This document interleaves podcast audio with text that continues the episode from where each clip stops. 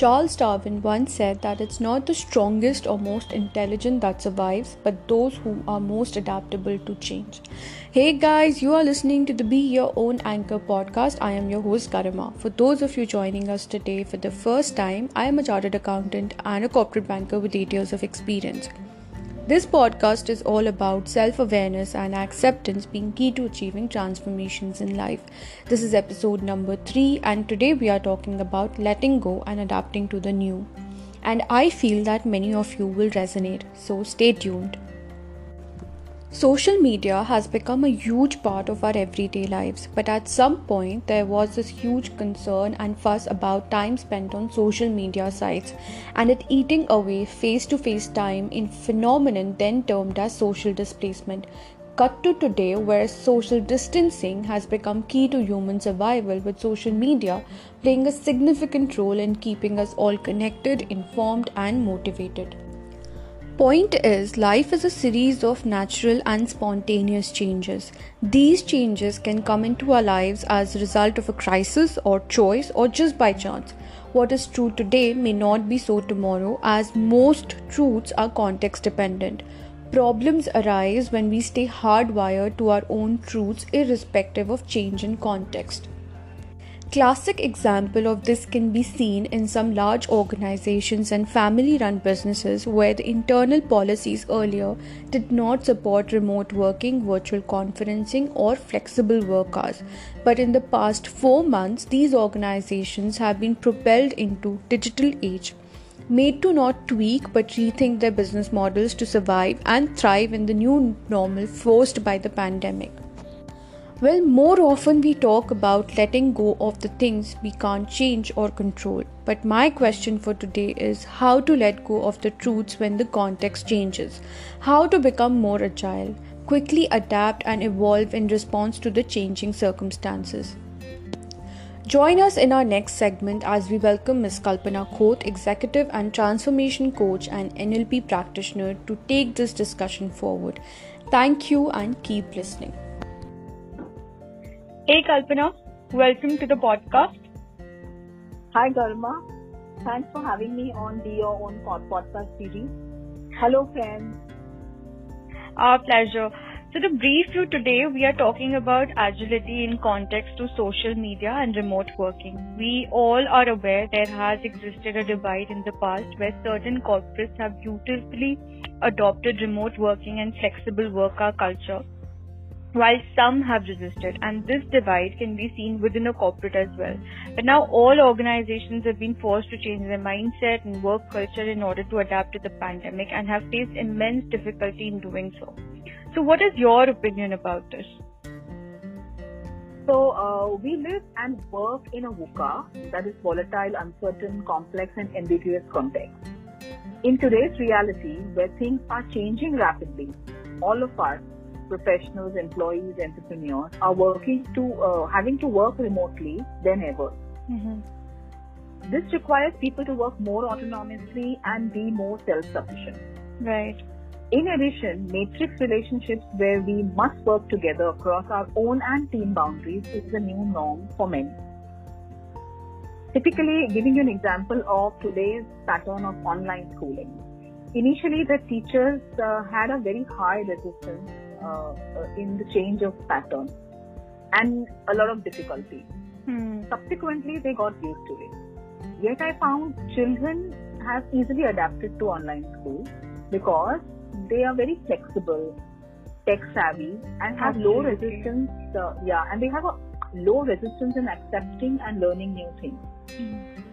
If you look at the technological advancements in the last two decades, from email to SMS to various instant messaging platforms, from 2G to 4G, 4G, and we are on the advent of 5G, uh, from desktops to iPads.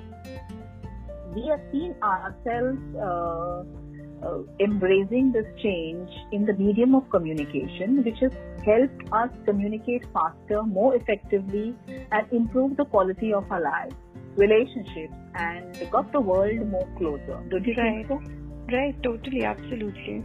Yet if you, uh, yeah, so yet if you see, we have uh, we are having a high resistance to change our level of perceptions or altering our perspective with regards to the use of digital platforms for remote and virtual working. This actually facilitates growth then remaining stuck in today's changing context, the post-COVID era. True, true.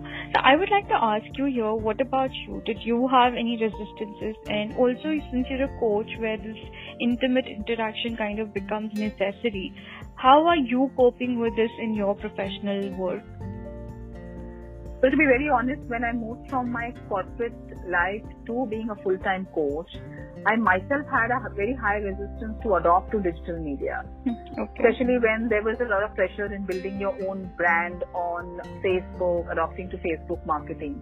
Right. And all that. Right. It so, can be it, it can be overwhelming. yeah. So uh, then what I did is I up, upskilled uh, myself I saw the benefits uh, my digital presence garnered. I did a couple of workshops. Mm-hmm. I uh, became more adept at using it, and now I find it very simple and effective. I have been using Skype as a coaching medium.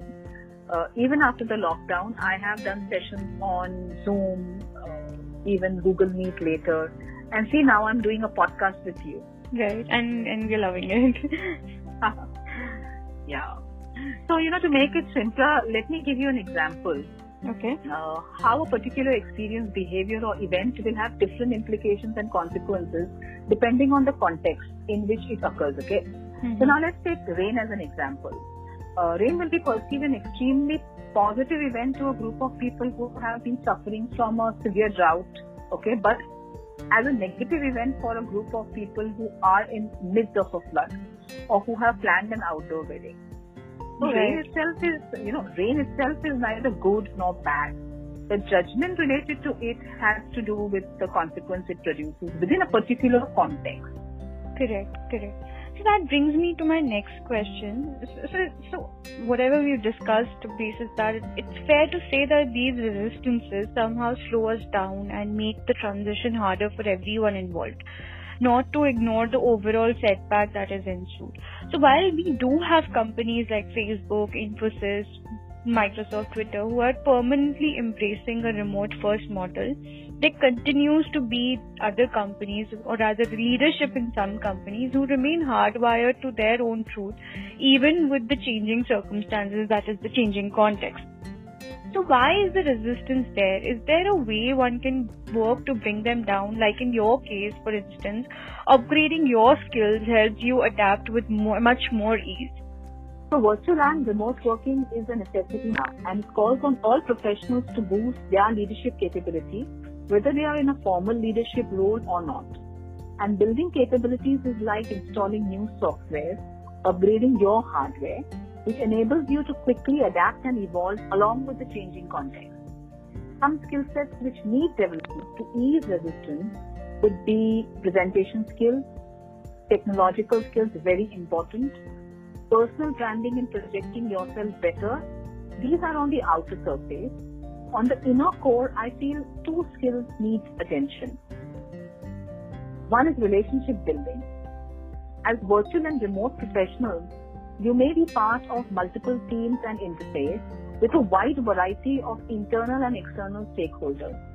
And even though you may be working in isolation, your, your project success usually involves others. So you need to put your attention on key relationships. Currently, what's working and what's not. How will they thrive? The mm. other area which needs attention, Garima, is conflict management. Mm. When working across distance and time, conflict is likely. Hmm. This is one area that many teams struggle. And when things go virtual, conflict may fester as things are swept under the rug or ignored. This leads to a decline in trust, engagement, and relationships. So you need to ponder on what is your approach to conflict? What do you get triggered by? What is the team's default approach to conflict? Are there any hot topics within the team? What is being done to resolve these?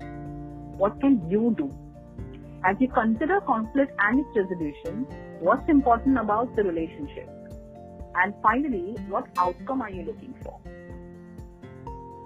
So I feel building on these four uh, uh, capabilities will definitely ease the resistance of organizations and teams to open up to a virtual uh, and remote working space. Right, right. Okay. Mm. Thank you, Kalpana. That uh, does welcome. give that does give us a lot of perspective and some important points to work on. So, guys, let's all identify our own resistances and work on to upskill ourselves to evolve and prepare for the changing times effectively. Also, let us know if you would like us to make some tweaks or corrections in our podcast so that all of us can benefit from this collectively. You can write to us on Be Your Own Anchor Podcast at gmail.com. And if you want to seek some guidance from Kalpana directly, you can reach out to her on Kalpana Khote Facebook page. Thank you for joining us today. Keep listening and stay vibrant.